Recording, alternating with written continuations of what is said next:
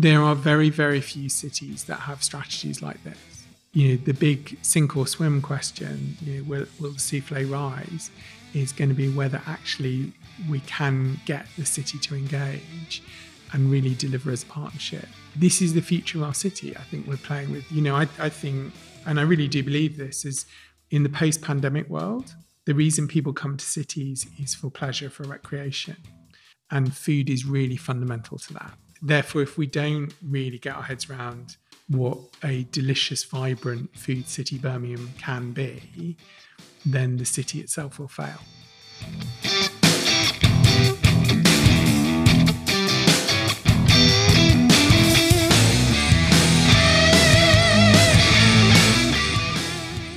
Ready, Eddie.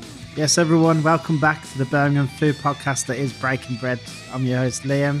Sitting opposite me is my brother from another mother, Carl. All right, how are we doing? All good, man. Don't know why I said it good. like that. All right. Back in the flow, second episode in. I Hope you all enjoyed our last one with the awesome John from the app reviewing. Thanks for coming back. Yeah, listeners. Nice to have listeners. Nice to have people listening. Listening. It's mad. I was saying to you the other night about Spotify's released loads of new figures about how many people actually listen and, and engage with the app and stuff. And it's nice seeing that we're not just screaming into the void I talking know, to yeah. nobody. Just good, numbers as well. Like, yeah, it's good. Surprising. People listen to us. It's it's mental. Like we'd do this if nobody listened. If there was like at it. one person Yeah. sitting at home listening to it, we'd probably still do it. Yeah, we love it. We absolutely love Yeah, it. Yeah, to have good numbers is like weird as well. Yeah. They don't listen for us, though. It's the guests. The guests. We have yeah. great we have guests. awesome guests. Yeah. Where have you been recently? Well, where have we we been? We've been. We had one of them weird moments where we booked something separately and ended up booking the exact same thing at the same time. We went to the Black Sabbath ballet. Yeah, that was great. Really good. That was so good. it's, I it's weird that we booked the same showing individually of each other. Yeah, didn't even talk before. It was just like, what date you got? Oh, I got the Saturday. Got the Saturday. Yeah, me too. Me too. Oh, wicked. and then we happened to be one row apart. Yeah, that was weird. But it was great, wasn't it? Oh, it was fantastic. I mean, the Birmingham Royal Ballet. They're, they're just. I feel like they're just bringing so much to the city, doing so much exciting stuff, highlighting the city. It's making us a, a, more of a destination, you know. Yeah. And obviously, the Hippodrome as always has wicked shows on. But they, and the home, of- I love Home of Metal. I love what they're doing. I love their podcast. If you can go and listen to their podcast, The Mermaid, it's all about the Mermaid pub that was well, it's still there, but it's not a pub anymore, up in Sparkhill. Just, just go and listen to that podcast. Go find it. It's called The Mermaid. It's fantastic from Home of Metal. They're doing awesome things. But this, how good was the ballet, mate? It was great. It was, you know, my first ballet. Same. same. And um, Actually, I did you I'd- see that? I'd go again.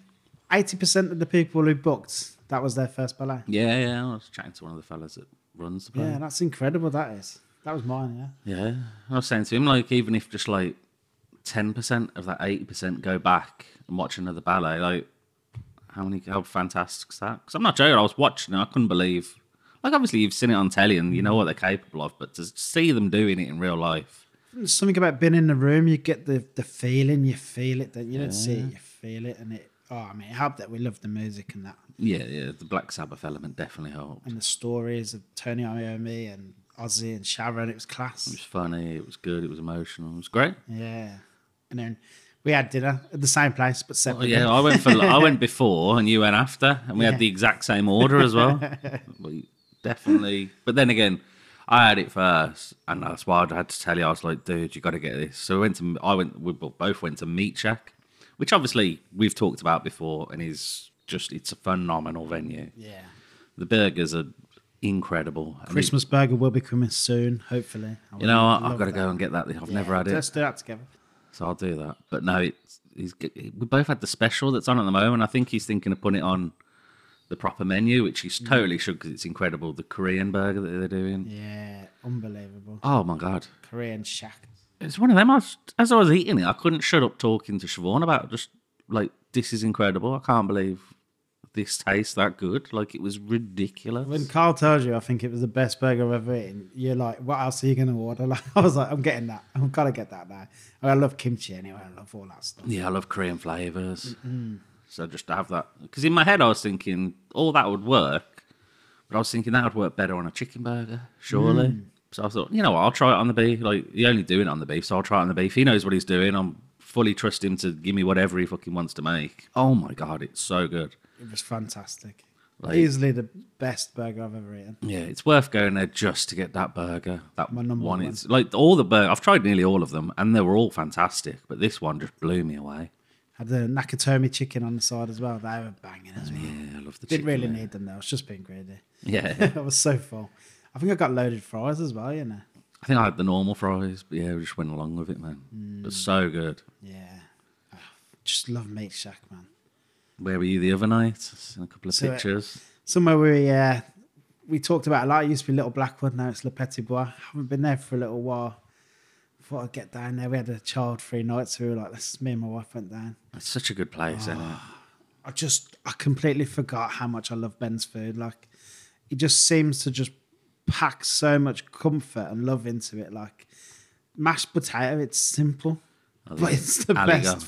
It's the best mash you're ever gonna have. What is, isn't it like equal parts like cheese, butter, and potato? Yeah, Just like Yeah. whipped together. Oh my god! uh, we have had it. and He's incredible in it. so good. The lamb was the best lamb I've had in a long, long time.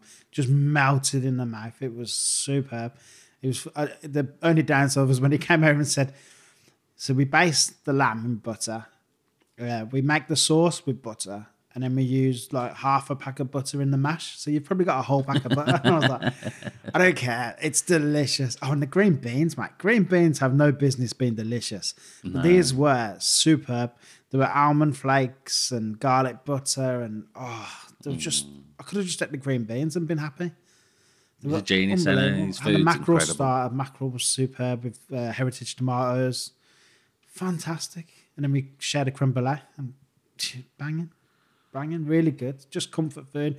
Sophia's service, it's just like, I know we're friends, so it, it is warmer than probably usual. But I, from day one, she's always been like that. She's always been like, she just radiates hospitality. She's great fun of house. Eh? Yeah, really fantastic. One of the best. Fantastic. So yeah, it's our happy place. We love Le Petit Bois. Definitely worth going. And then they're doing Sunday dinners now as well. So Yeah, Sunday- there's this down for that really well. good one as well. Great Sunday dinner. Get the aligot. I feel like he should give like a, a bowl of aligot on the side to anyone who comes in. anyone that goes in, yeah. Just should come. There's a few like, places doing that. good Sunday lunches as well now. Yeah, there is, man. Um, don't know why I said it like that. I don't know why I went all New Zealand. There's some really good places now. Six seventy again. Yeah, Tops thirty five quid, three courses. Yeah, that's mad. And then Toffs in Solihull, like by all accounts, it's like their normal food's fantastic. Mm-hmm. I've eaten it; it's great. Yeah, the But everyone's telling me their Sunday dinners are incredible. Everyone's banging about the wolf. Wolf's Wolf meant to be Sunday dinners, yeah. Six seventy ones that we just mentioned. Like, I was chatting to Craig about that, and he says that like getting a table's like it's like Yeah, gold dust yeah, at the moment got- for I've his tried, Sunday dinners. I've They tried. look good. Yeah, I've tried. I couldn't get one. Cool, man. So, on to today's episode. Don't want to go too much into what we've been eating because this is it's a long, interesting, fascinating, important episode. Uh, I felt quite a lot of pressure doing this episode because it's a complicated subject. I mean, it's a 25 year plan or something like that. We're talking about the Birmingham food system strategy. I mean, the book is a, it's a great book. You can download online. You can go see it.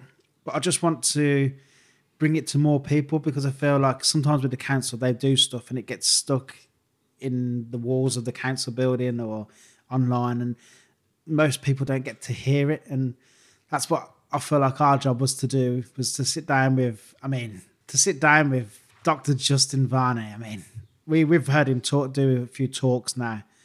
Incredible speaker. Yeah, we've been to some of the lunches they've done at the uh, college. Yeah. So basically, Birmingham is reimagining its relationship with food, and that's in every aspect.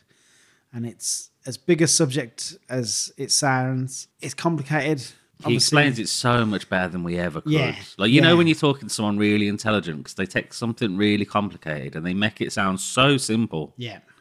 Yeah. and I still can't get anywhere near the level of descriptive language he uses, but in a simple way as well. Yeah. It's like, no, I, mean, I, re- I read the whole strategy, and it, it just managed to simplify it way better than the book does. when it takes hold in the city and really like takes off, game changing. Like there's a couple of cities already trying it in Europe, but we're like the flagship one and we're really pushing it. And when it all comes off, and I'm sure it will, it's going to really change the quality and how we think about food in the city. Yeah. Change the food equality. In fact, change, just change everything. Yeah, I can't stress how important Yeah. this is, is moving forward. And how fantastic Justin is is just incredible. And his whole team's got a massive team Yeah. behind him, helping him do all this. And like, I know there's issues with the council and funding, and I- but I don't think this. I think this money was earmarked, and I think it's Yeah. it's all still going ahead from what I can tell. Yeah. Just listen to what he says. Director of Public Health. Really cool, important dude. Obviously, thanks for listening. If you do enjoy this episode, all we need you to do is do one thing for us. If you could just tell a friend, tell a friend, I listen to this awesome podcast about food in Birmingham and we have awesome guests. Do that for us and we will love you forever. It's something that we've just loved making and being a part of.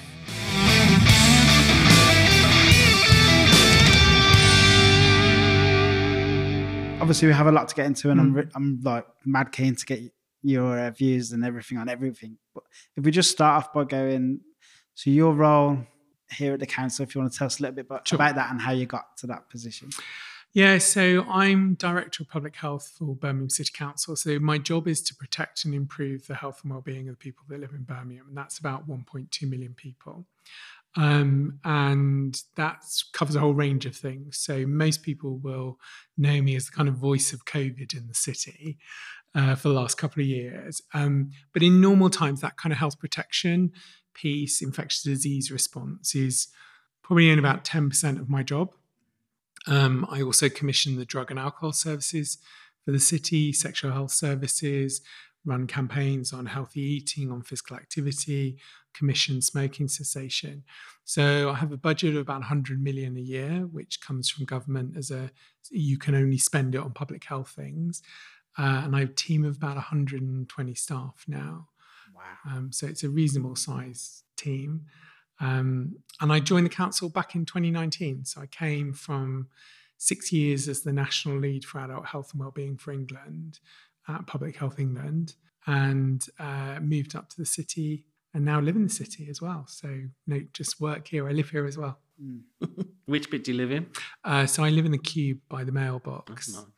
Yeah, I wanted to live. I, when we when we moved up here, I started living down uh, by the Arcadian, um, and we started kind of house hunting. And I really wanted somewhere that was by the canals. I think one of the great joys of Birmingham is the water, Mm. um, and I like to be able to walk to work because I think when you work long long hours, it's it's a luxury, and it's brilliant. I'm ten minutes from everything, and you know there's so much going on in in the city. it, it is a real pleasure uh, to live here. So I feel now I've become a kind of adopted Brummie, um, not just because of you know working through COVID, but it is it very much feels like home now. Actually, You've had a few people say it's quite welcoming when people want to make their home here. People are quite happy to have people and integrate them. And Oh, definitely. It's the only city I think. I mean, you know, I lived 20 years in London.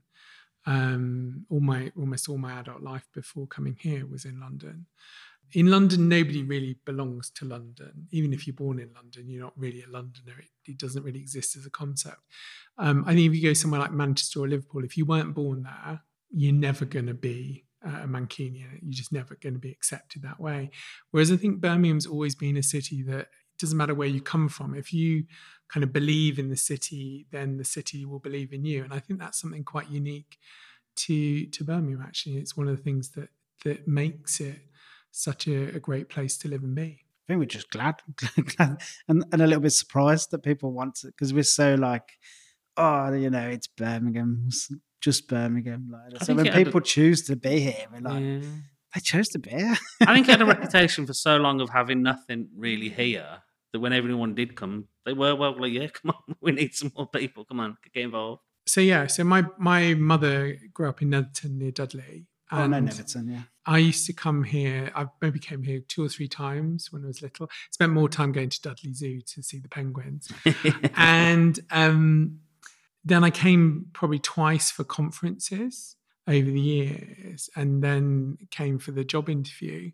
And when I came for the job interview, I did the first part, and then I had a kind of lunch break, and I went into the gallery around the corner, and there was an exhibition on women in protest. And on the back of the gallery, there was a, a, a wall of knitted boobs.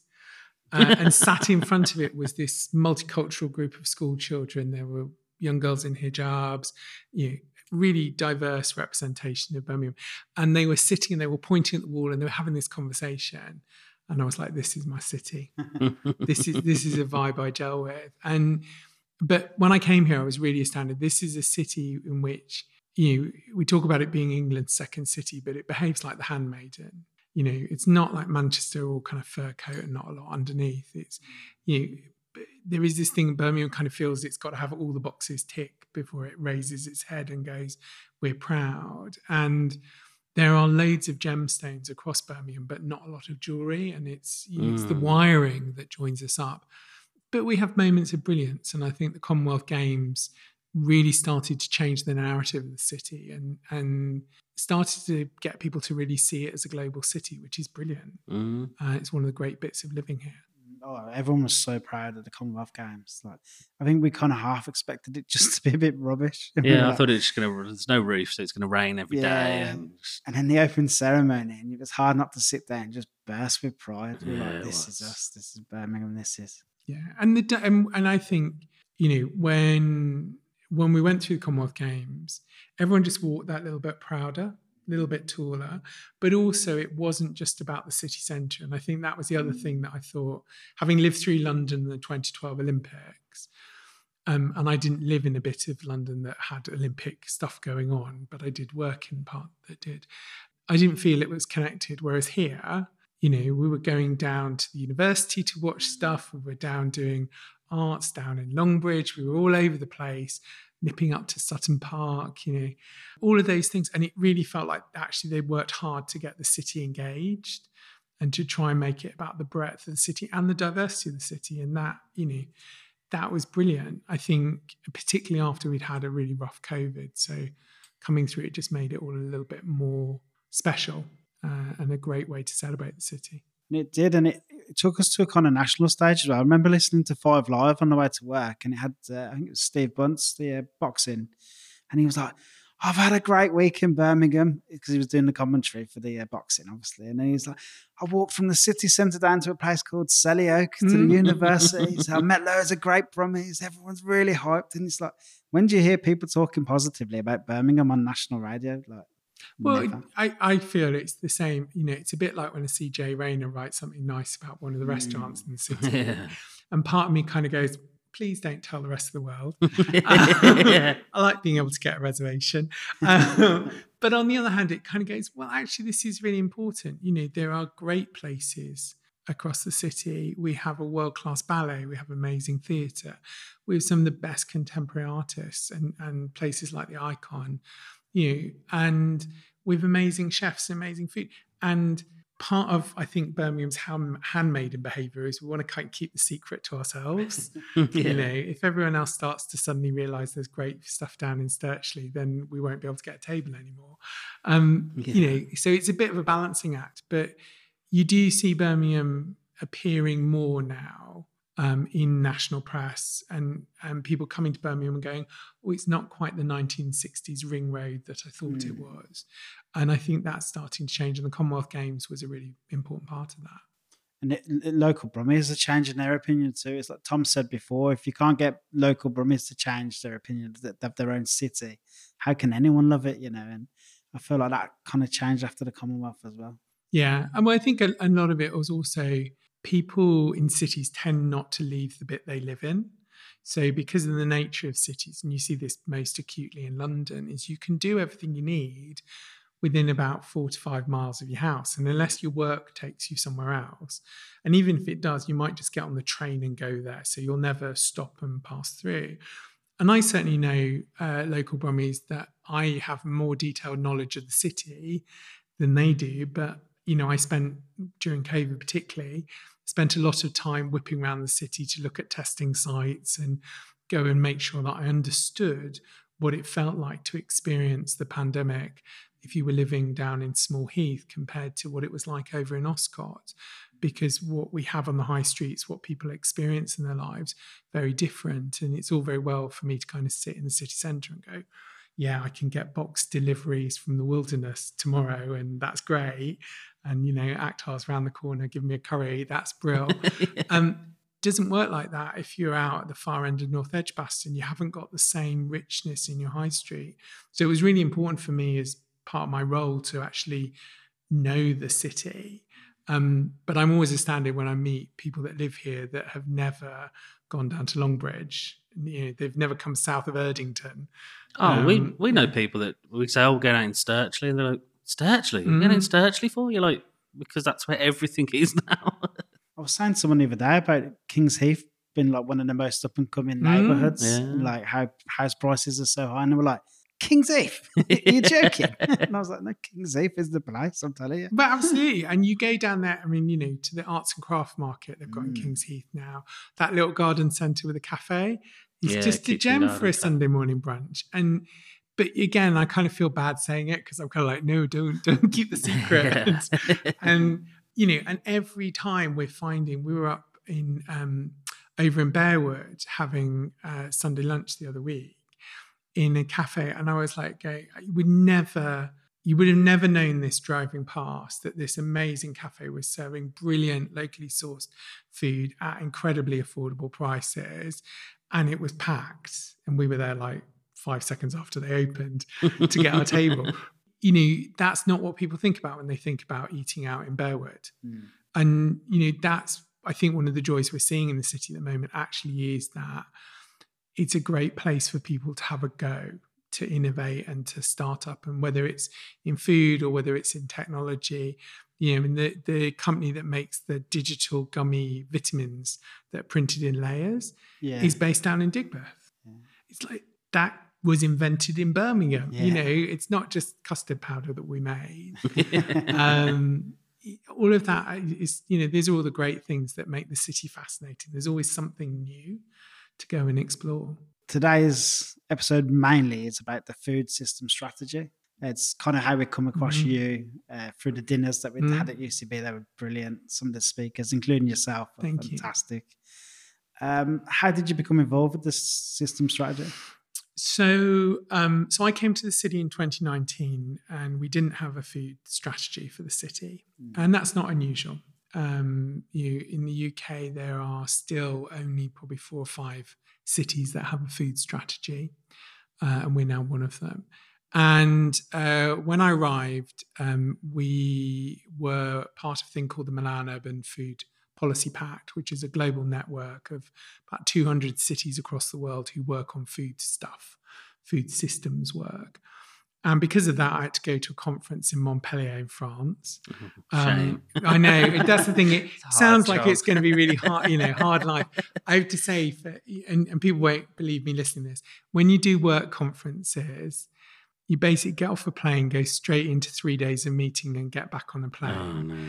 the Milan ones are slightly better because they at least arrange at least one outing to go and see a food place, etc. Anyway, we were in Montpellier, and it was me and uh, Councillor Hamilton, Paulette Hamilton, who was the cabinet member at the time, and we were in a talk being given by um, Montpellier, who were talking about their kind of food strategy, and she turned to me and went, "Can we have one?" And I was like, uh, "Okay, yes, Councillor." Um, because you know she's my political boss. Um, and she said, uh, "How quickly can you do it?" And I said, "Well, mm, eighteen months." And she said, "Can I have it in six? and we kind of compromised on a year, and then um, and so we started work to develop strategy and. We based it on the learning from Milan, and Milan is like the world global leader on food system thinking. And they have this wonderful diagram of how a food system works. So, you know, it goes from food production, growing food, through how it's transported, and then how it's transformed, and then how it's sold, and how we eat it, uh, and then how we throw it away. And their version of the world is this giant spaghetti diagram, which kind of joins all these connections up. Our version is kind of a circle, uh, slightly simpler. Um, but we use that as the basis. And then um, what would have been 12 months became actually two and a half years because of COVID.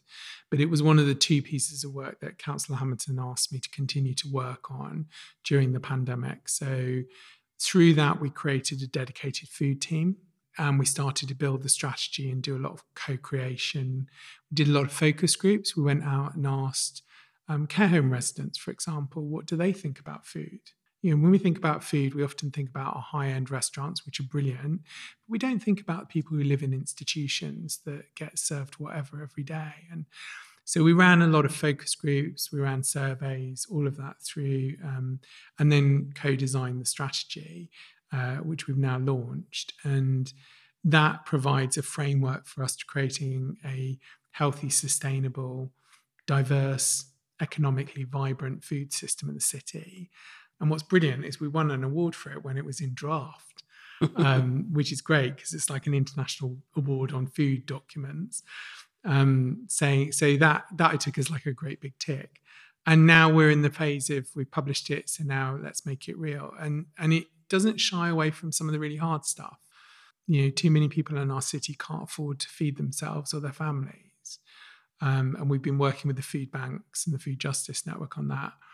We have a great, vibrant food sector with restaurants and bars, but they're struggling they're struggling to survive. I mean, this is a really brutal industry.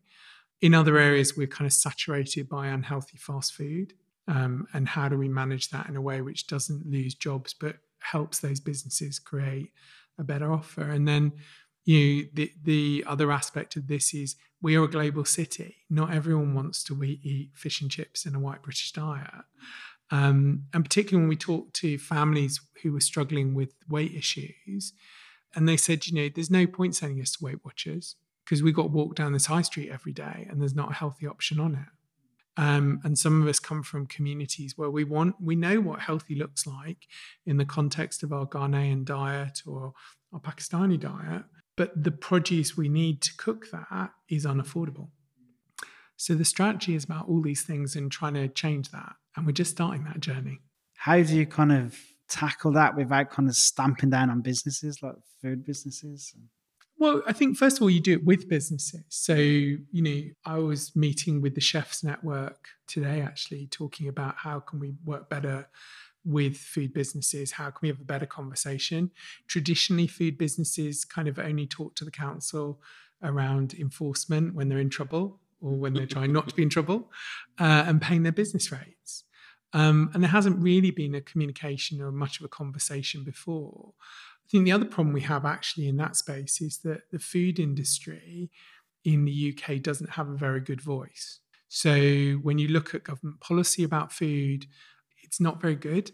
Frankly, it's not. It doesn't really think about food business. We don't think about food in the same way we think about engineering. Yeah, even though I think I think the hospitality sector is bigger than the engineering sector. Absolutely. When you look at what creates income for cities, you know, if Birmingham didn't have bars and restaurants, we would not be an economically viable city, you know. You wouldn't have me either.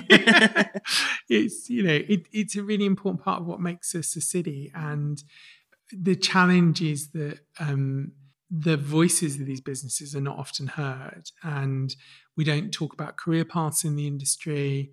Um, you know one of the things i was talking to the chef network about was the work they've been doing on raising issues of mental health in, in hospitality.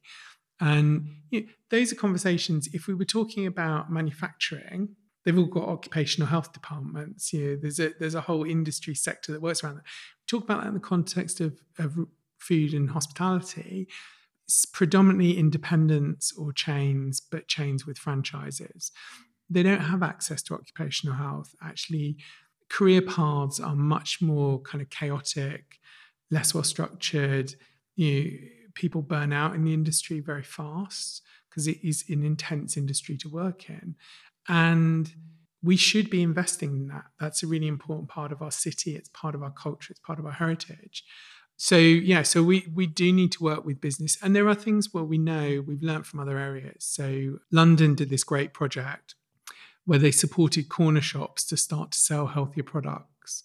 But what they did was say you know we know you can't take the risk on a new product line. So let's say we want you to stock um, almond milk for example.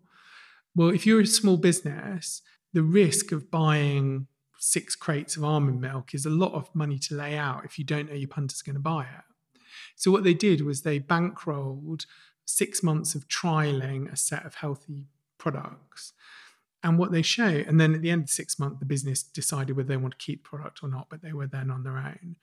Now, over 80% of those businesses kept six or more products on the shelves after the trial because they had confidence that their, their shoppers were going to buy the products. And that meant in these businesses, healthier food was available and it was affordable. So it's those kind of things that you work with business. It's not about telling business off. It's about saying we want you to be successful, but we also don't want you to kill people. So you know, let's work together on finding a way through this. Because that obviously shows that there is demand for those healthier products in those areas and stuff as well.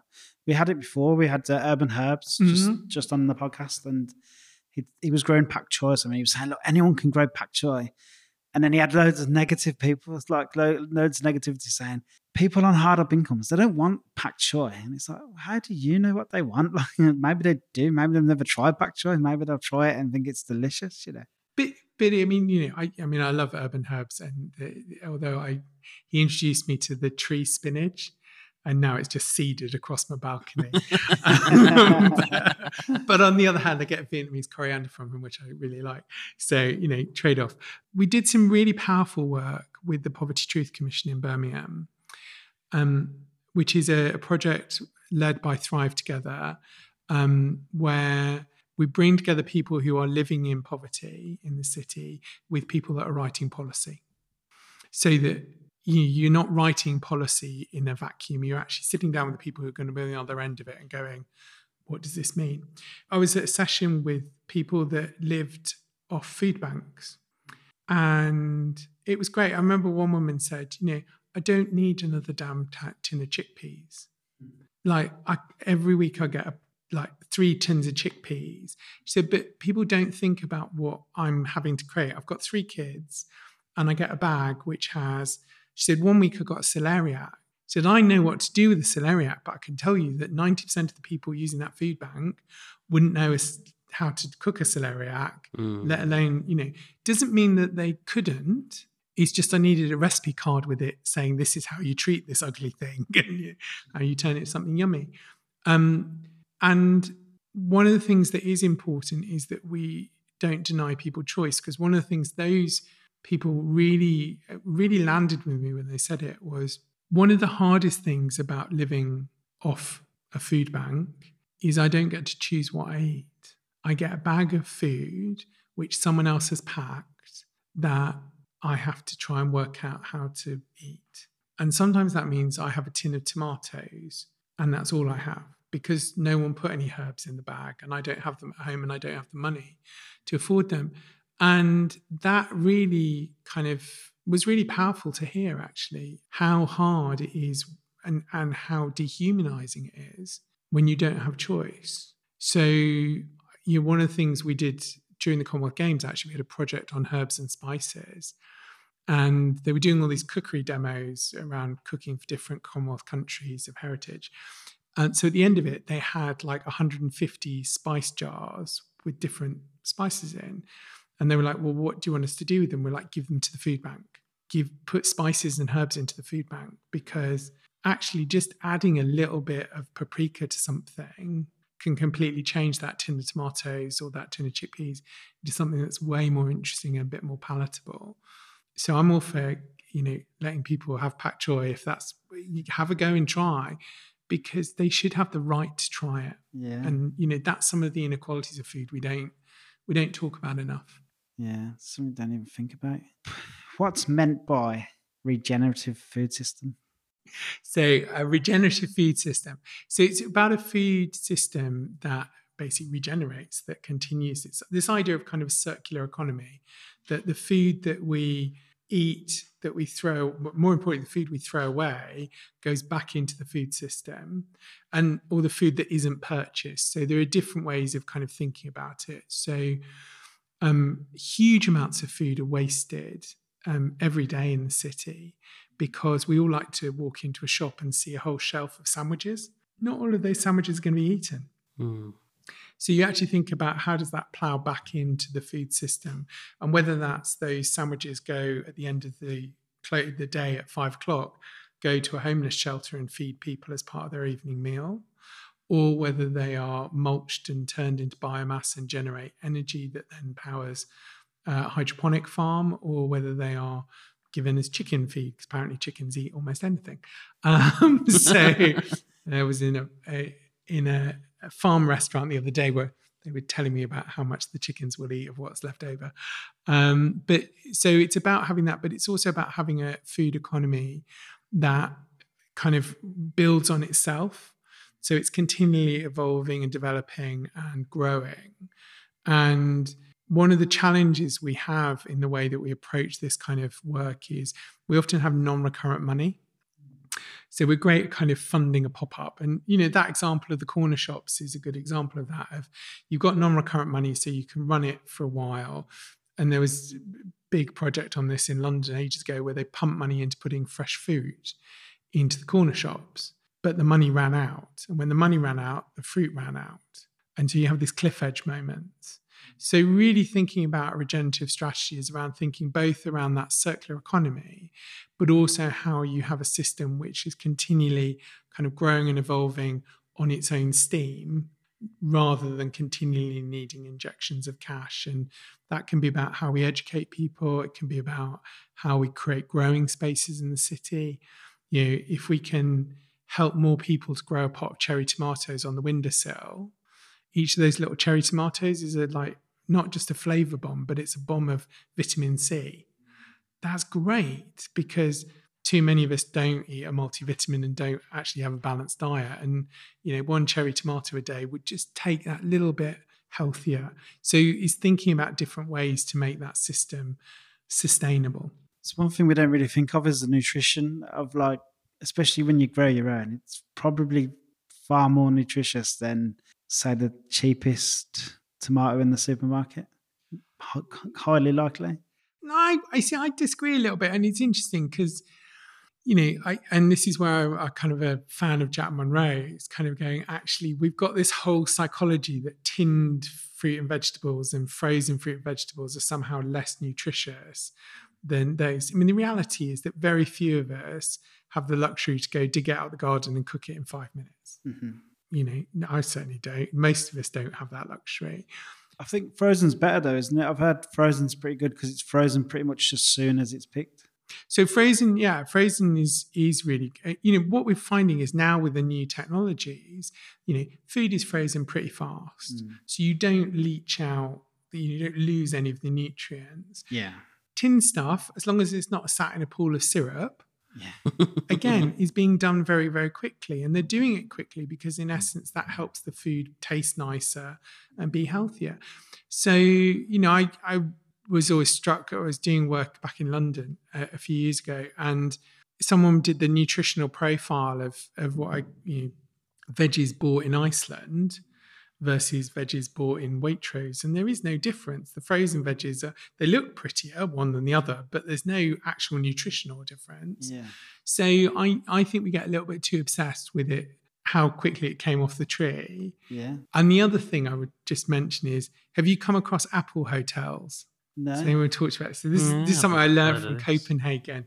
So we had we've been talking Copenhagen do some amazing work on food, school food procurement. So they've been teaching us how they how they've got more fresh fruit and vegetables and more um, locally sourced fruit and vegetables into school meals. And one of the things they were telling me about was this thing called apple hotels. So I thought the apples in the supermarket have been picked off a tree like last month. Yeah. What actually happens is apples get picked off a tree and then they get put in big trays and they go off to an apple hotel. And an Apple hotel is a giant warehouse filled with an inert gas. So, something like neon, for example, which doesn't change the apple, it basically puts it in suspended animation. Mm. They can stay in Apple hotels for five years. Wow. What? Before they end up on your plate or in your bag at the supermarket. And the problem with the Apple Hotel is, although it is kind of inert, there is nutritional degradation. So the apple gets less good for you the longer it's in the Apple Hotel. But when I was at the wholesale market a few months ago, one of the traders was explaining, you know, he had bought limes from Brazil or Argentina that would take four months to arrive. And they were similarly in a, in a cargo container. So they'd been picked, kind of not quite ripe. They would go in a container of inert gas. They would come across, and then eventually they'd land here, and he would unpack them, and then they would ripen in on the stall, in effect. Um, so yeah, so I think there's a Apple Hotels for me was a really big shock. Yeah, I'd heard of it. I'd never I heard of it because they do it with not just apples; it's Mm. with everything. Yeah, I've heard of it before. It's just it threw me off when you said apple. Yeah, yeah. I'd seen. Um, I think it was during COVID they were talking about how we've still got lots of fruit and veg, even though there's a lack of um, pickers and uh, well, all ports had come to everything come to a standstill, hadn't it? Yeah, the downside of it though is that in some, so it, it's, it's often used for hard fruit, I think, more than soft. Um, but I do remember during COVID that we'd had an outbreak on a farm down in Herefordshire um, that produces the bulk of the country's broccoli. So there was, and it was like a national DEFRA level alert because if that broccoli didn't get picked, there would not be broccoli in the UK for like three months. Um, and then you suddenly realize broccoli is actually in lots of things because I didn't really think about broccoli other than as a side dish, you know.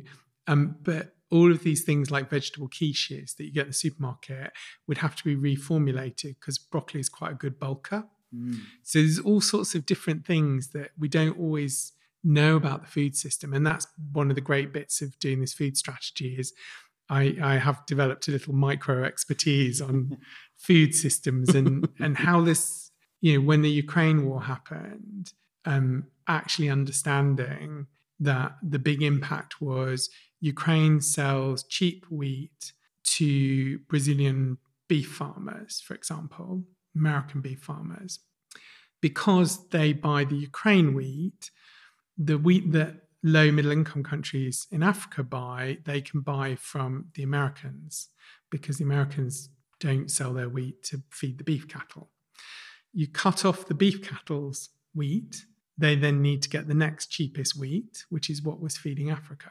So there's whole interconnection, and then you add in the dimensions of of oil and you know, those elements of things, and we are way more connected as a world when it comes to food than we like to think.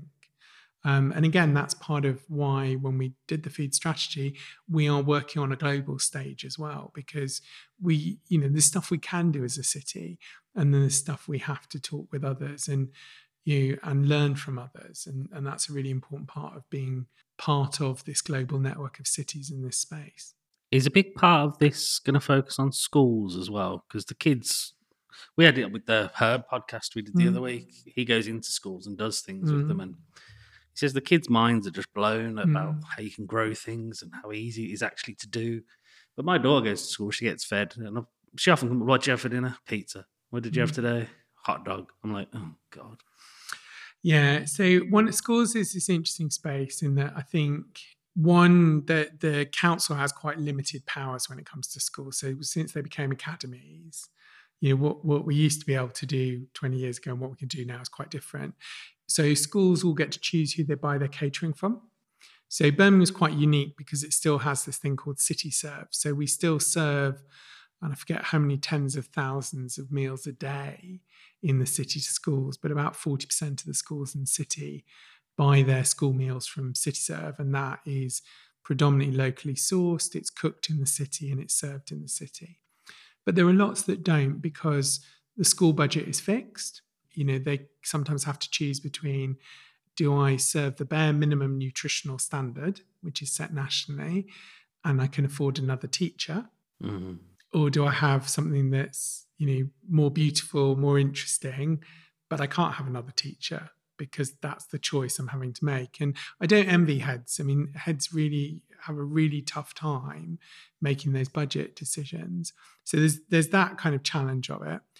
National government set nutritional guidance um, on what can and can't be served in meals.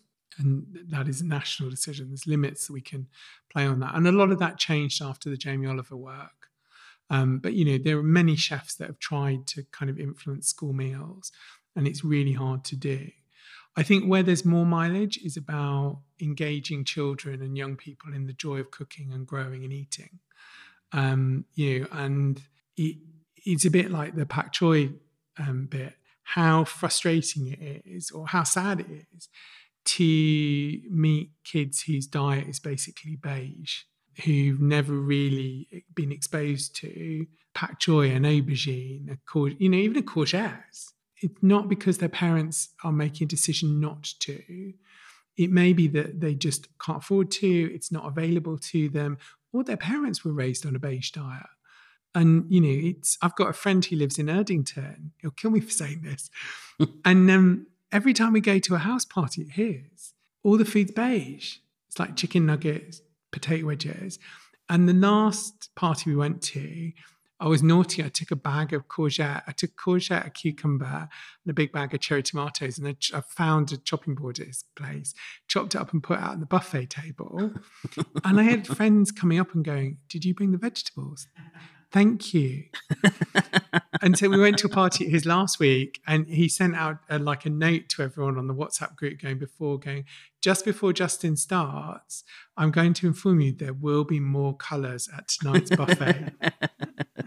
but you know that that's the way he's been brought up. That's the way he lives, and and you know for him, the food he is most comfortable with is what I call beige. It's high carbohydrate. It's ultra processed um, you know, that is his reality. And then suddenly I come along and introduce a crudité. I think with children and young people, um, I think the more that we can help, and, and I think it, it's the more we can help outside of school time, actually, because I think teachers are highly pressured at mm. the moment. You know, it's like trying to get an extra thing into a GP appointment. You know, you're just not going to win. They've got too many things to do.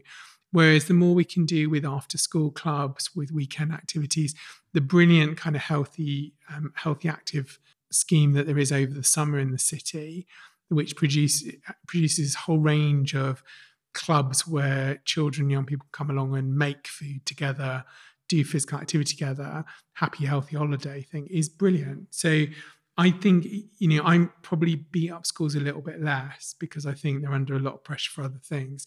I'd like healthier school catering, but I recognize how hard that's to do on a budget. But I'd also like to see better food in our care homes. And I'd certainly like to see better food in our prisons. I mean, you people that are in institutions should not have to eat rubbish food. It's it's not what we should be doing as a humane society. But you know, there's a limit to how much my influence goes. I can do what I can in Birmingham to make a difference. But I, I think when it goes back to the food bank thing, you know, when you really think about what would it be like if someone took away all your ability to choose what you ate and you just had a plate put in front of you every day in which you have no choice, you my heart sinks at the thought of that. Would it be part of the kind of strategy to say, you know, you've got some of the food legends and superstars mm. who are part of the grant who I mean, we spoke about urban herbs. I think part of theirs was we're going to go into schools and teach mm. kids how to grow. That's as far as it would kind of go for the kid. That, that I mean, that's still pretty good if you're going to support that kind of thing. Yeah, I mean, the whole point about the food legends um, is there's there's two kind of elements to it. So one, there are some pots of money that people have been able to apply for, and it's really been designed uh, to get to small organisations. You know, people like Urban Herbs, where it's just you know it's a small family type business to help them engage with their community to take get out and, and be seen. Um, but the second part is to celebrate some of the brilliant people we have in the city. You know, we have some great food entrepreneurs out there. Um, we have great people doing stuff with kids. We have great people doing stuff with old people. And, you know, whether they are creating affordable food cafes, um, whether they are um, creating ways for people to upcycle their food. I mean, you, we upcycle furniture like it's going, that's the latest fad thing to do. yeah. And you talk about upcycling food, and people are like, going, oh, what's that? You know. Um, but there are all these things now, which I think food, le- if the food legends is around celebrating people in Birmingham who are doing brilliant stuff in the food world.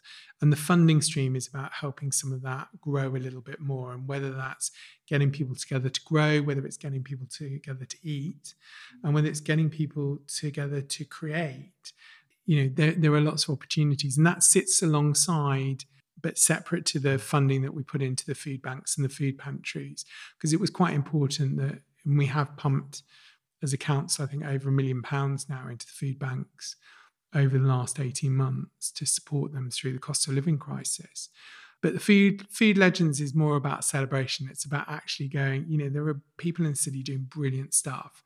And if we're able to amplify that, then that's that helps us all move towards uh, a healthier, more delicious food city. I think uh, Pip Pip was part of it as well. Mhm. Pip's Hot Sauce and Lil Lil's Parlor. Mhm. I think they were out doing workshops and stuff with the money as well. So Mhm. that that was cool. Well, the, the workshops are, I mean, I think we, we learnt this during the Commonwealth Games as well. I mean, actually, even before, some of some of you will have seen on um, YouTube, we had a bunch of videos on the Healthy Brum channel where we got some of the chefs of the city to take store cupboard ingredients and turn them into like something delicious.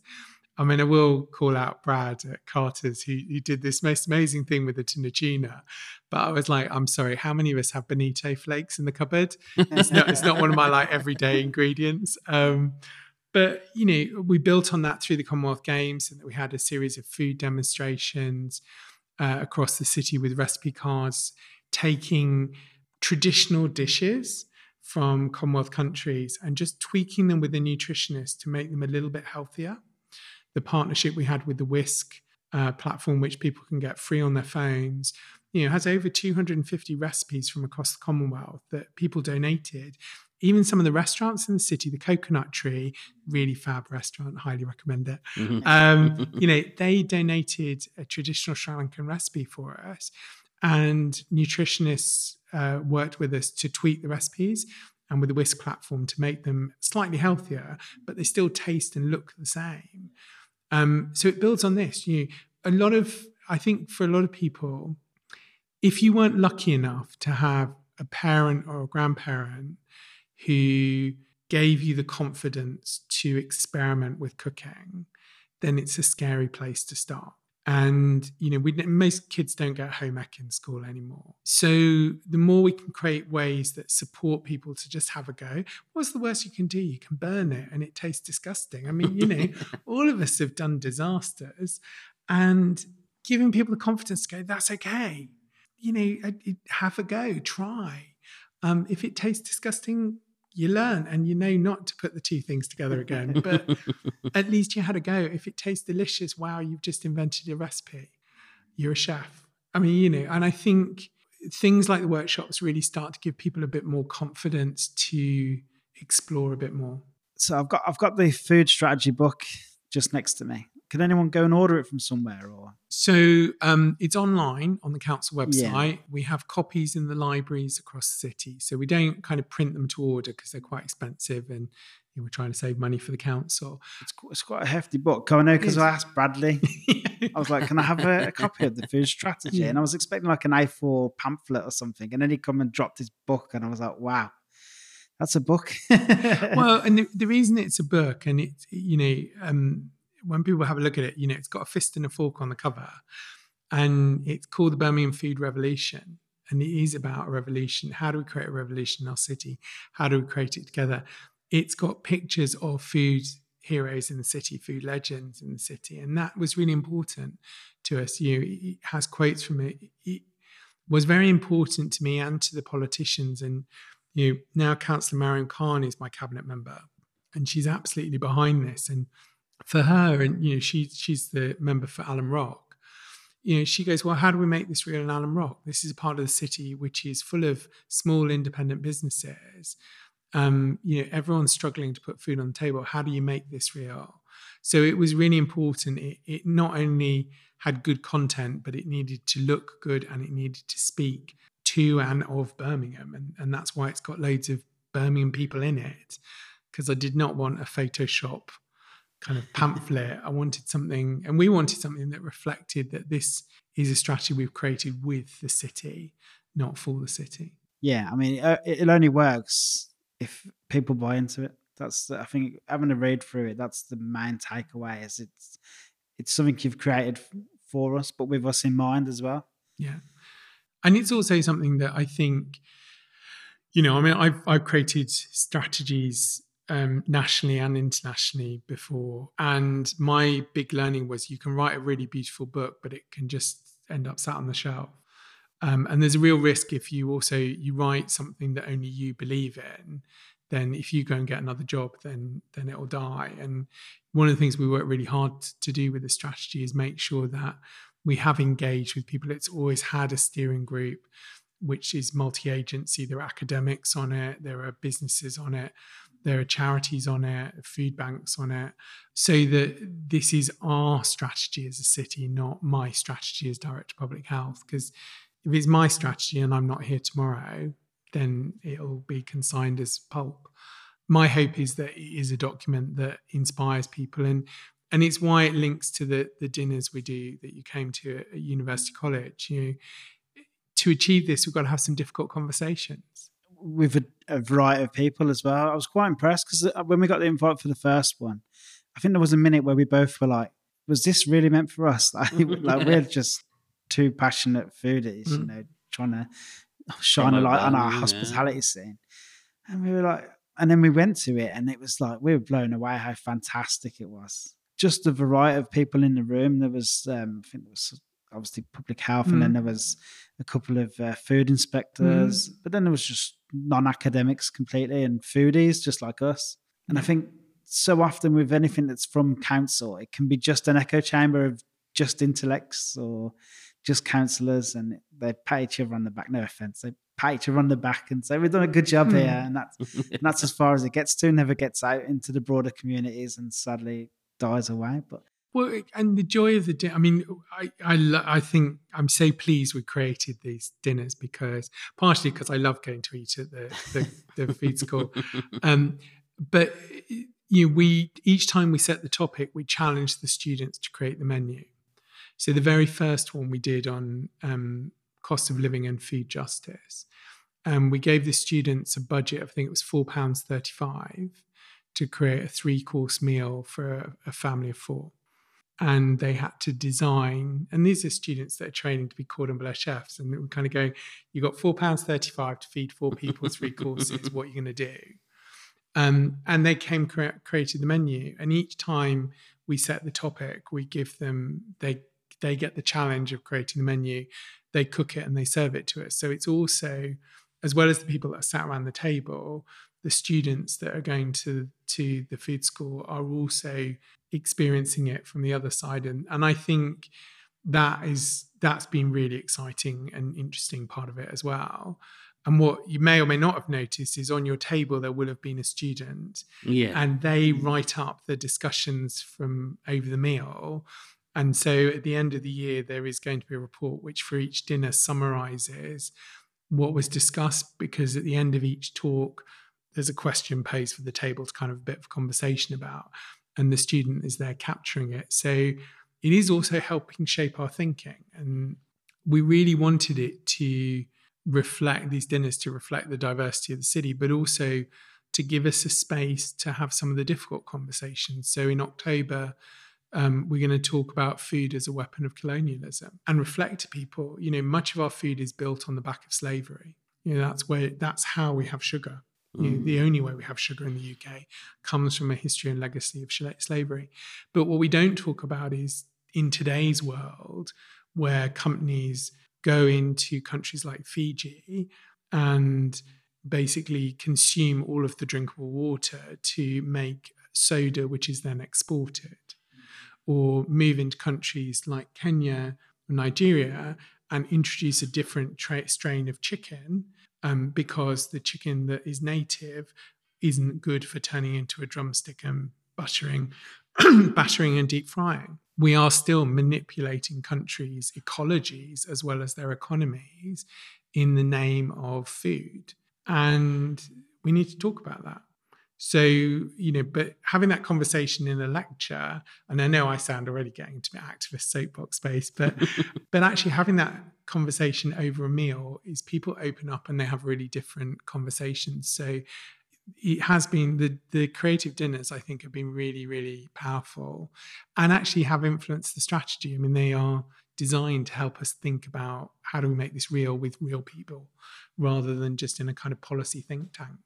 It's not just us that think they're great either. We know a few people that have been, mm. and obviously what we do, we know people mm. there already, and they're all blown away by them as well. But you met comrades, and you were mm. with Comrade earlier. Like Comrade was like, "Lads, this is fantastic." Yeah, and it's been brilliant. And and you know what I'm really grateful for is the speakers all give their time for free.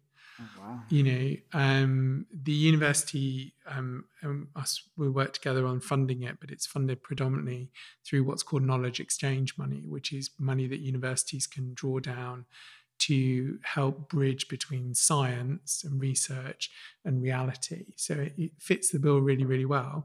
And we get to have a delicious meal, and the students get to get a challenge. So can't wait for the next round. How much support is the council going to give to the?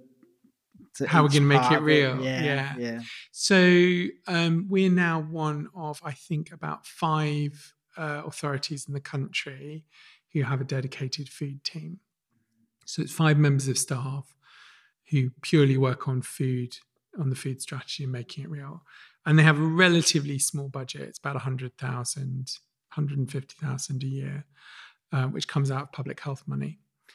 But that's not what's going to deliver the strategy. The strategy is delivered by the partnership. You that's not going to solve food waste. Hmm. But already, since the strategy's been written and we've had the food team in place, we've just, I mean, the impact they've had. So, Rosie Jenkins in the team leads our work on food insecurity. And she led the work last year in cost of living, which in six weeks went from we should do something about how to help the food banks to money getting into the food banks to buy food you know that was the fastest I think the council's ever got money out the door into something that was an emergency um, in that way. Um, the work that Bradley Yakub um, and Sarah Pullin are doing on how we move the strategy and the concepts around things like school catering. So we influenced, we changed actually the council procurement policy um, when it was going out to re-procure its food contract for the food that City Serves buys, because I was able to sit at the top table and go, hold on, before this goes through to the politicians for decision making, can you please go and talk to Sarah and Bradley and make the connection? And they spent a week working with the procurement team and rewrote the policy so that it actually lives up to what we the commitments we've made. So in terms of kind of commitment, we've got staff dedicated we've got a small amount of money, but we've also got a really passionate group of partners working with us, and that's growing as we as we move this forward. And it is also politically important. I mean, I'm really lucky mm. here, and and not all of my counterparts can say this. Is the politicians in Birmingham on all sides, all parties get this. You know, they understand that this is not okay that in the city people can't feed themselves. And then it's not that, you know, food banks are not the answer. They're a sticking plaster. So we've got to have a different conversation. The other thing I'd say on this is, as far as I know, this is the only city in the UK and possibly in the world actually in which food policy sits under a director of public health. And the reason we do that is, you know, in the top five things that kill people, uh, number two, three, and four are salt, fat, and sugar. So if we don't talk about that, we're not going to save people's lives. You know, we can talk about smoking all we like, and it's really important that people don't smoke. So, you know, direct public health need to say that, but you know, it, that only gets us so far. That predominantly deals with lung cancer, lung disease. If we don't talk about salt and what that does to heart heart health, talk about fat and what that does to bowel health and bowel cancer links. You know, um, and we talk about sugar and all of these things interconnect. So, you know, I think um, the council's put its money where its mouth is in terms of we've got a team whose job it is to make this real. We are in a unique position to make it real, but ultimately it is our strategy as Birmingham, and it's up to us as Birmingham to make it real. So it's not a fix all manual. It's a it's a catalyst to get things done through everybody, really. Yeah, and uh, Yeah. well, because in some of these areas there isn't an answer. You know, nobody's done it. Yeah, that's true. I mean, you know, there there are things where you get into jobs and skills, for example. No one has a nice kind of career escalator that goes, here's where you enter the food industry, and this is how you become CEO of Mondelez, if that's what you want to be, or Gordon Ramsay, or whoever your chef of choice is, Glynn Purnell. I mean, you know, th- there's no kind of trajectory of these are the courses, etc., in the way that you would have in medicine, for example. Um, so some of the things we want to do, we're going to have to invent. We're going to have to to do them. But I mean, come on, this is the city that invented custard powder, and you know, it's not like we can't invent things. So I'm I'm really hopeful. I think there's a there's a real opportunity for Birmingham to break out and be seen as the global leader. And there are some spaces where we already are. The work we're doing on food justice internationally is now seen as like this is what other cities are learning from. Um, but you know, this is the time we don't want to be England's second city. We're going to be England's first city when it comes to food. Is there sort of a percentage of the plan that you need to work for it to be a success? Well, I like it all to work. I mean, you know, yeah. um, no, I, I don't think it works like that. I think my challenge to the team has been kind of going, okay, I want to see something moving under each pillar in the next 12 months. And some pillars we're going to be able to move faster on um, because they're easier or they're a bit more kind of straightforward. And others, it's going to take us a lot more time. So, planning and licensing, for example, is is difficult. We've already got licensing that in the city, which is what's called saturation policy. So, the council shouldn't approve additional new fast food outlets if more than 10% of shop front is already fast food outlets. The problem is that only applies if it's a brand new license in what's called A5 category. A5 category is also betting shops, corner shops, range of other things. So if you take over the lease on what was a betting shop and you want to turn it into a chippy, you don't have to ask the license, the council because it's still an A5 license. Oh. So the the saturation guidance doesn't apply because you you don't have to come back to us to apply for a new license. Now that's a national policy decision, not a local one.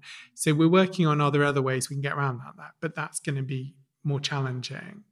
Where there are things that I think we can do more of quicker. So um, we've got a campaign uh, on um, beans and pulses coming up at the moment, um, which is just launching about helping people be less scared of a lentil. Because you know, if you haven't cooked with lentils or chickpeas or borlotti beans or cannellini beans, you know, there's scary stuff. You, intimidating. Yeah, they are. Well, they are, and and you know, I think a lot of people will just about get to a sweet corn, maybe a red kidney bean, and kind of go, "That I can, that's familiar. I've seen that in a chili con carne." But you go, actually, here's a tin of cannellini beans, and they go, but if you know how to use it, you can do amazing stuff with it. And actually, chickpeas like are incredible once you work out how to balance the, the potential windiness. Um, you know, all of these things fairly affordable and highly um, yeah, like full of protein. Fiber, exactly, yeah. absolutely protein and fiber. But even better, if you can show people how to use dried chickpeas, which are phenomenally cheap. You then get to even better value and you know and, and all you got to do is soak them overnight. So i think and there's lots of things. I mean i remember coming here as a kid and my my grandmother using marrowfat peas. That's all i grew up on yeah. was marrowfat peas. Yeah. and, and, you know but for a lot of people now they go what's that? Mm. wouldn't see it. So you know there are some things in the strategy we'll be able to move faster on and things around the education space awareness space We've been doing work started just before the Commonwealth Games with the Diverse Nutrition Association because we were talking to communities that were telling us, you know what, you want to tell us what healthy eating is, and you've got this eat well plate, this kind of plate that shows how much should be fat and how much should be carbohydrates. But it's all white British menu. Mm. And I don't want a peanut butter sandwich, you know. So we've worked with the Diverse Nutrition Association to reimagine the Eat Well plate, but through the eyes of Commonwealth countries of heritage. So they've got an African um, one already and a Caribbean one. And then there'll be a series of other Commonwealth country plates that will be launched, and alongside those recipes and web um, videos on how to cook the recipes. So there's stuff that we'll be able to move faster on, but there's also some heavy lifting, and that requires us to kind of roll our sleeves up and talk to government um, and try and influence. But you know, Birmingham's in a good position. Second city government will have conversations with us, and you know, we do well in partnership with people like the Food Foundation. Henry Dimbleby came here writing when he was writing the food, sorry, food strategy. And also, there's people like you out there that are there helping us talk about it, and you know that's really really important. So I, I I'm not running a kind of trajectory of I want this and I want that. What I'm saying to the team is, work with the partnership, what I want is something under each of the pillars Mm. so that we can show progress because this will only work if we move all the pillars. If we forget food waste, not going to work. If we forget to talk to farmers, it's been really interesting, you know, talking to farmers about how we relate to them from Birmingham because the initial reaction when we said we're going to food strategy was some of our neighboring shires were like, What are you doing? You're going to mess up our mm. economies. I'm like, no, I'm going to get people to buy from your farmers. It's a good thing. You know, wouldn't it be brilliant if we could buy directly buy our apples from Warwickshire farmers and our broccoli from Herefordshire farmers rather than having to go through someone else? Working with the wholesale market, you know, it's an amazing gem in the city that can help us navigate some of this and look at how can we get dynamic procurement platforms that would actually help small micro agriculture sell into a wholesale market that then can reach a better audience you know. All of these things and, and birmingham for me it's about magpieing you know it's, it's about looking around the world. We're talking to windhoek in namibia who've done this amazing project about helping people grow with minimal electricity, water, and soil because it's Windhoek is incredibly poor city in a really inhospitable climate. And I'm like, well, if they've done it, why can't we? How hmm. can we? Let's be humble. Let's learn from them hmm. because actually they've taught people to grow enough food to supplement their diet. Back to that windowsill cherry tomato plant, but that's what they're doing. They're nutritionally supplementing. They know they can't feed someone to totally from a windowsill, but they can nutritionally supplement and that has a really important impact both on people's health but also actually on their well-being because you know growing things does make a difference Everything you're saying sounds great. mm. Why hasn't this always been in place? Like I'm talking from the 60s, the 70s. Why isn't this just something that's always been important? oh so i would say um, food policy in this country we had really good food policy after the war we had a thing called the ministry of food and i'm a big fan of the ministry of food i, I think we should have a ministry of food again i'd be well up for that um, because the Ministry of Food was established in the post war era because people didn't know how to cook with ration books. Um, and so, and it ran cookery classes in the street and it taught people how to use their rationing and, and create nice, delicious food. And it, it hung around until about the 60s. And then it was it was kind of taken apart. And then we moved into kind of what I would call the microwave era and the ready meal era. That sat alongside industrialization so and the kind of rise of the office worker. And then came through that period and we moved into food as an aspirational product. And really i would say from the 80s through to the 2000s it was all about branded food and that's where we got like massive amounts of food advertising on tv what you ate became very important. We went through the era of cordon bleu you know fancy little plates of nothingness. It's only really in the post 2000s i think we've started to have conversations about food provenance um, the impact that food has on our environment and we really reconnected with taste rather than style. I think it was a lot of style over substance so that would be my kind of macro this is why this didn't come up is that you know when you look at our relationship with food food is deeply cultural. We celebrate with food we mourn with food we show love with food. I mean think about what valentine's day would be without any chocolate. You know i mean you know, your other halves probably wouldn't thank you for it.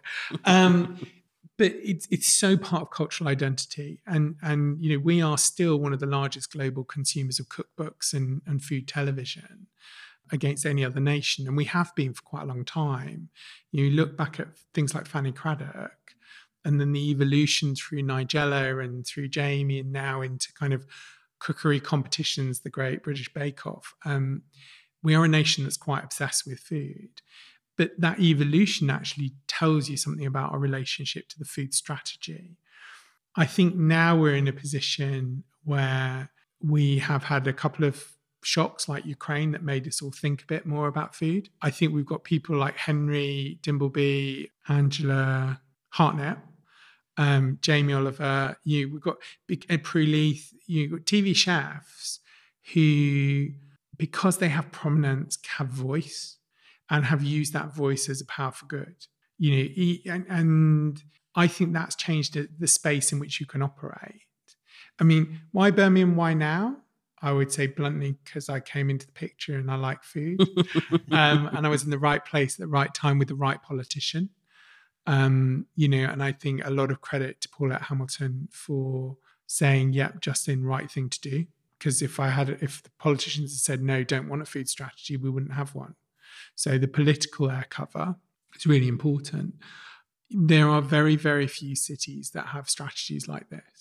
You know, the big sink or swim question, you know, will, will the souffle rise, is going to be whether actually we can get the city to engage and really deliver as a partnership. This is the future of our city, I think we're playing with. You know, I, I think, and I really do believe this, is in the post pandemic world, the reason people come to cities is for pleasure, for recreation. And food is really fundamental to that. Therefore, if we don't really get our heads around what a delicious, vibrant food city Birmingham can be, then the city itself will fail. Because no matter how many cars you manufacture or how many whizzy bang tech hubs you've got, if you don't have a vibrant food and hospitality sector, then come five o'clock, the lights go out and that's not a sustainable city. And so, you know, it's for me, this is something that is tied to the future of Birmingham, and and I think we should we should be known as the food capital of England because you, where else can you within an hour, less than an hour, go from Ethiopian to an Edwardian tea room? Here you can do it in three blocks.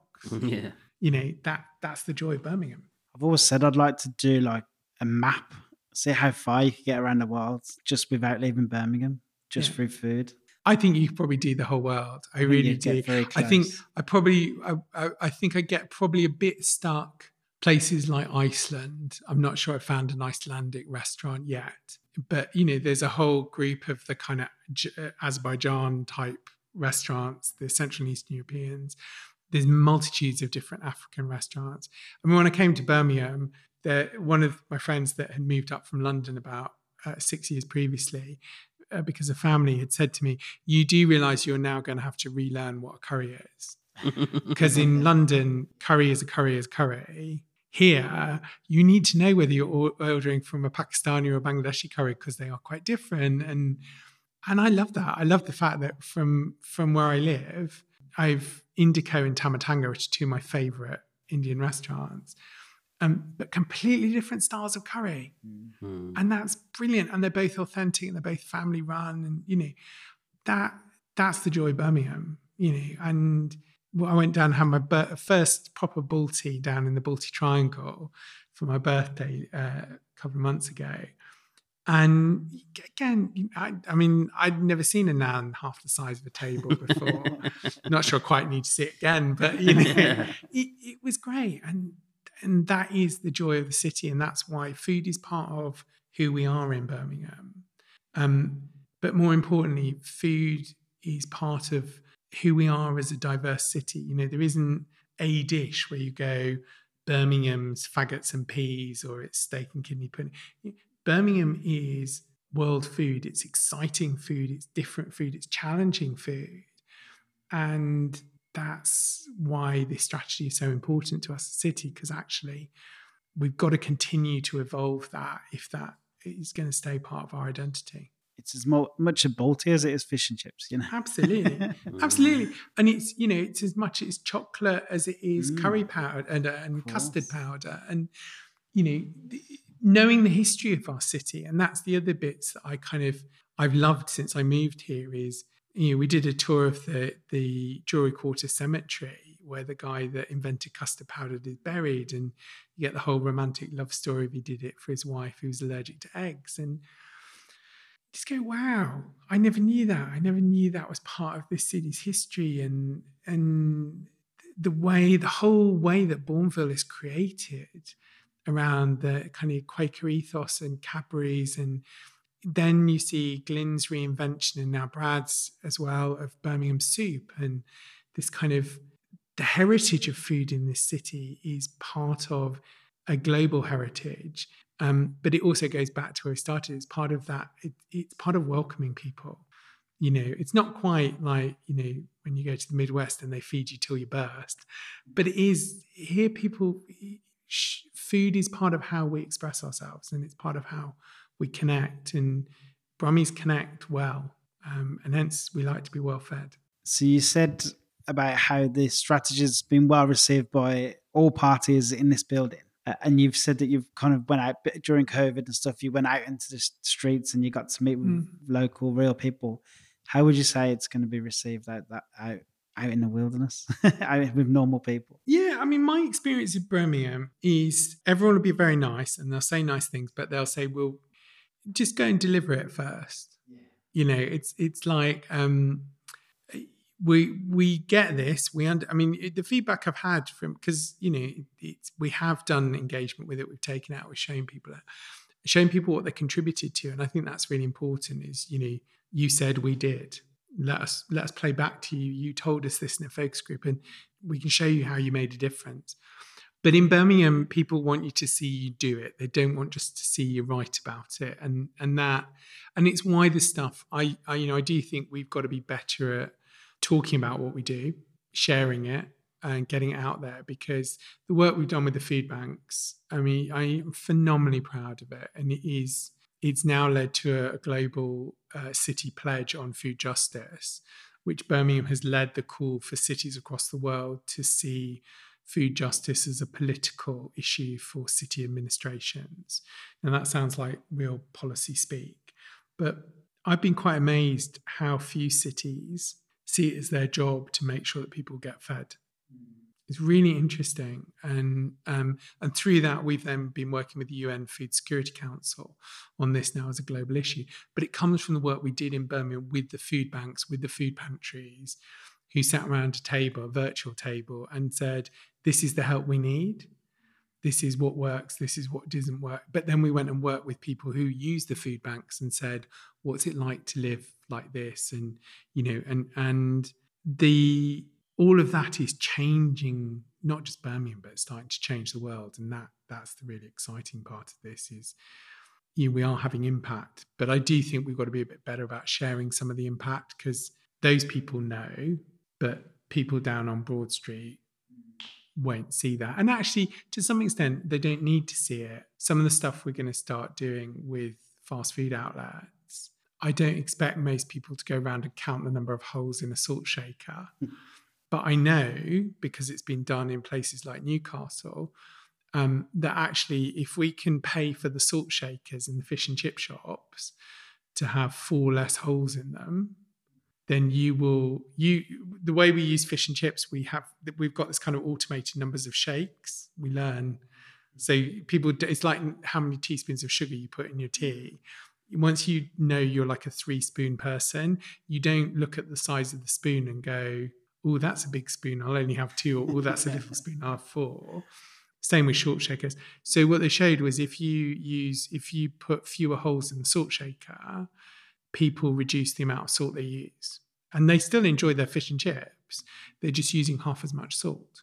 So there are things that we would want to do that are unconscious. Doesn't stop you shaking more salt if you really, really want it. But most of us, these are unconscious things that we do. So there are some things like the food banks and stuff where I think we need to shout a bit more.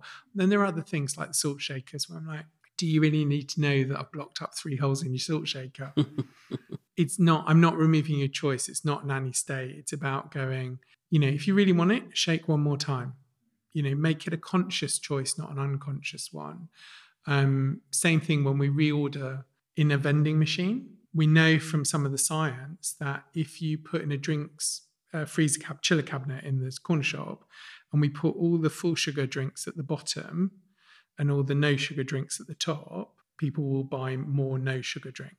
I mean, there was a reason why all the chocolate bars and sweets were like kids' eye mm-hmm. level at the mm-hmm. tills. You know, absolutely. We buy what's in our eye line. Um, I think there are other areas where you know we've got to decide how brave we're going to be. You know, if you think about a box of Cadbury um, Quality Street, the colors there is it's not a mistake that the colors in a box of Quality Street are the same as the colors in Tetris those colors stimulate our brain. So we get like a kind of adrenaline buzz from bright jewel colors. Yeah. But when you explain that, particularly when you explain teenagers, teenagers hate being manipulated. So when you kind of explain these things that are happening, the way that supermarkets stack their shelves, things that are on the end of a shelf row so that they catch your eye, um, people start to rev- view them a little bit more cynically. And, and we've got to think carefully about do we want to get into that space? Because to some extent, if we get into it, then the manufacturers will find a different way to kind of manipulate it. And at the heart of this is always that bit of we want people to be able to afford delicious, healthy, safe food. And we've got to think really carefully to make sure that we don't destabilize the food economy, that we do this in a way with industry, with partners, and work with the city so that you know we keep that at the heart of what we're trying to do, which is create a city in which everyone can enjoy the food that they get, that it's healthy, it's sustainable, and it's safe, because that's what we all want. So anyone who's listening who's just a normal person, they're just like really inspired by what's going on, really thinking, yeah, this is the right way to Mm. go.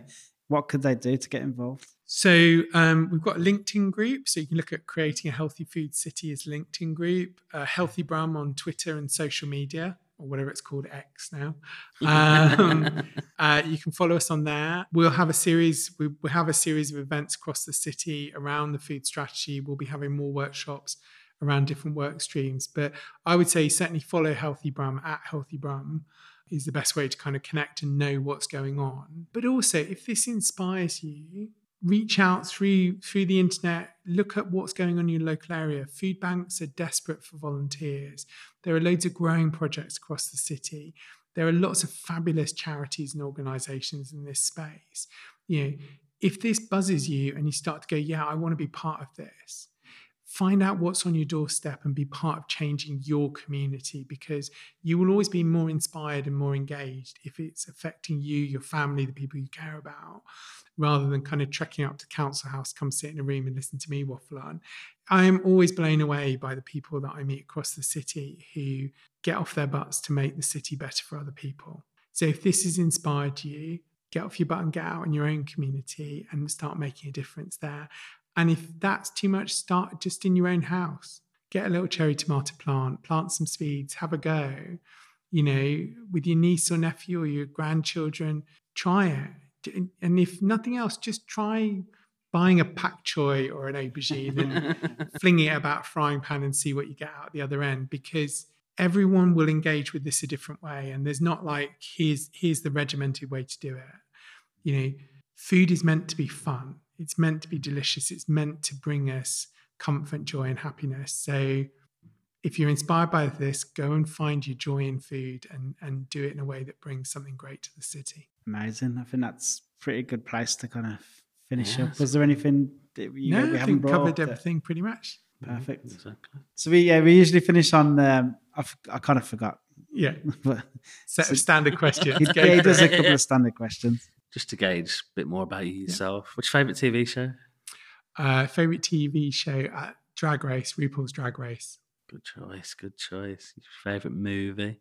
Dune, the original uh, David Lynch version. It's so weird. We were talking about Dune in the car on the way here today. Oh, it's It's actually good. The original. the original the original one goes on if you watch the full extended because it's the whole first book goes on for like three and a half hours Ah. but it's it's just so, i mean the book i read all the books as Yeah. a kid i loved them um but yeah it's amazing the original the, the remake's not bad Mhm. but the original is definitely worth just getting the popcorn I've out for. heard bad things about it, so I'm intrigued now. Yeah, Maybe it's not the full version that people have. I think the problem with the original is if you're, it depends when you grew up in terms of your sci fi and your CGI. So if you, I- you know, I was Clash of the Titans kid. Yeah. So that was my expectation of what special effects look like. And therefore, Dune works okay. If you were kind of post Return of the Jedi, then the CGI is a bit clunky. So then you might. "Mm." The other thing is, it, you know, when it comes to science fiction, it, it's quite intellectual, Dune. It, you know, there's a whole load of relationships and everything else. But yeah, that It got weird. It got a bit weird in the end. Oh yeah, it, it Yeah, definitely get- got weird. It's weird. Yeah. Did you read the uh, prequels wrote by his son? Yeah, and there's a Yeah. new one just about to come out. I think, Oh, is there? but I haven't read it yet. Yeah. Oh, cool. I And did there's a quite new- enjoy them, you know. Well, and also on. Netflix, there's going to be a Bene Gesserit series, Oh, that's fantastic. so that's going to be quite cool as well. They're So, very interesting. The yeah. There you go. It's funny how the world works. Yeah, Literally talking mad. about it. I've been earlier. waiting for that to come out, but I felt it's it's just half the book, isn't it? Yeah, It just and that's why the fir- the original Yeah. film is better because it's the whole book. it's a bit weird. It's Yeah. kind of like it's a nothingness, really. You need Yeah. the whole lot. But it sort of really. ends as well. Just you're like, oh. So- Yeah, I did. I almost didn't watch it on the basis that I needed to. The I think when the second new one comes but- out, part two, Yeah, it'll just be you go to the cinema and you watch. Yeah. So I've already said there's going to be cinemas. Probably the Mockingbird are going to put them both on on the same day, so you can watch it all as one Yeah, big film. definitely worth doing. Do you have a cookbook that you like to cook from? Oh, uh, no, trying to remember what it's called. So at the moment, I'm very into, um, was it healthy meals uh, in under 30 minutes? Oh, yeah. Um, just because I'm on a bit of a health drive. But my go-tos used to be, so Ma- I used to have Madhur Jaffrey Indian cookbook that was about the size of the Bible yeah. that I inherited from my mum. Um, and the other thing is I collect um, LGBTQ plus cookbooks. All right. So the first one I have is from 1956, and it's actually called the Gay Cookbook. Uh, it's American. It's incredible. And then I have a whole load of kind of radical lesbian cookbooks from the 80s and um, HIV fundraising cookbooks. So yeah, and and now I collect alongside that LGBT chefs. So uh, Kylie Kwong, for example, who was on Australian Master Chef. So yeah, so I've got really interesting cookbook selections. going to say that sounds great. Yeah. Is there any place in Birmingham you particularly like going out, eating and drinking in? Uh, so I'm a big fan of the wilderness. Yeah. I'm kind of very torn between wilderness and Carter's for my two kind of high end spots. I've Indica and Tamatanga for Indian uh, are definitely there. And actually, I'm very fond of a, of a Chinese hot pot. So Haidilao or Happy Lamb uh, for something on the Asian side uh, there as well. Other than Birmingham, what's your favourite food destination in the world? Ooh, I like to travel a lot and I like lots and lots of different foods, but I probably say toss up between Berlin and Hanoi and Vietnam, Hanoi. Berlin has more vegan restaurants than anywhere else in the world per head of population. And we had some of the most amazing vegan food there. And then Vietnamese food I just love. And Hanoi was phenomenal. So yeah, it would be a bit of a, it's, it's like Asian Asian vegan food in Berlin because there's lots of other brilliant food in Berlin versus just having Vietnamese forever, which I could quite happily do. Awesome. Brilliant. Thank you so much for your time. Like, absolutely honoured to have you on the podcast. It's been Pleasure, awesome. absolute pleasure. Thank you.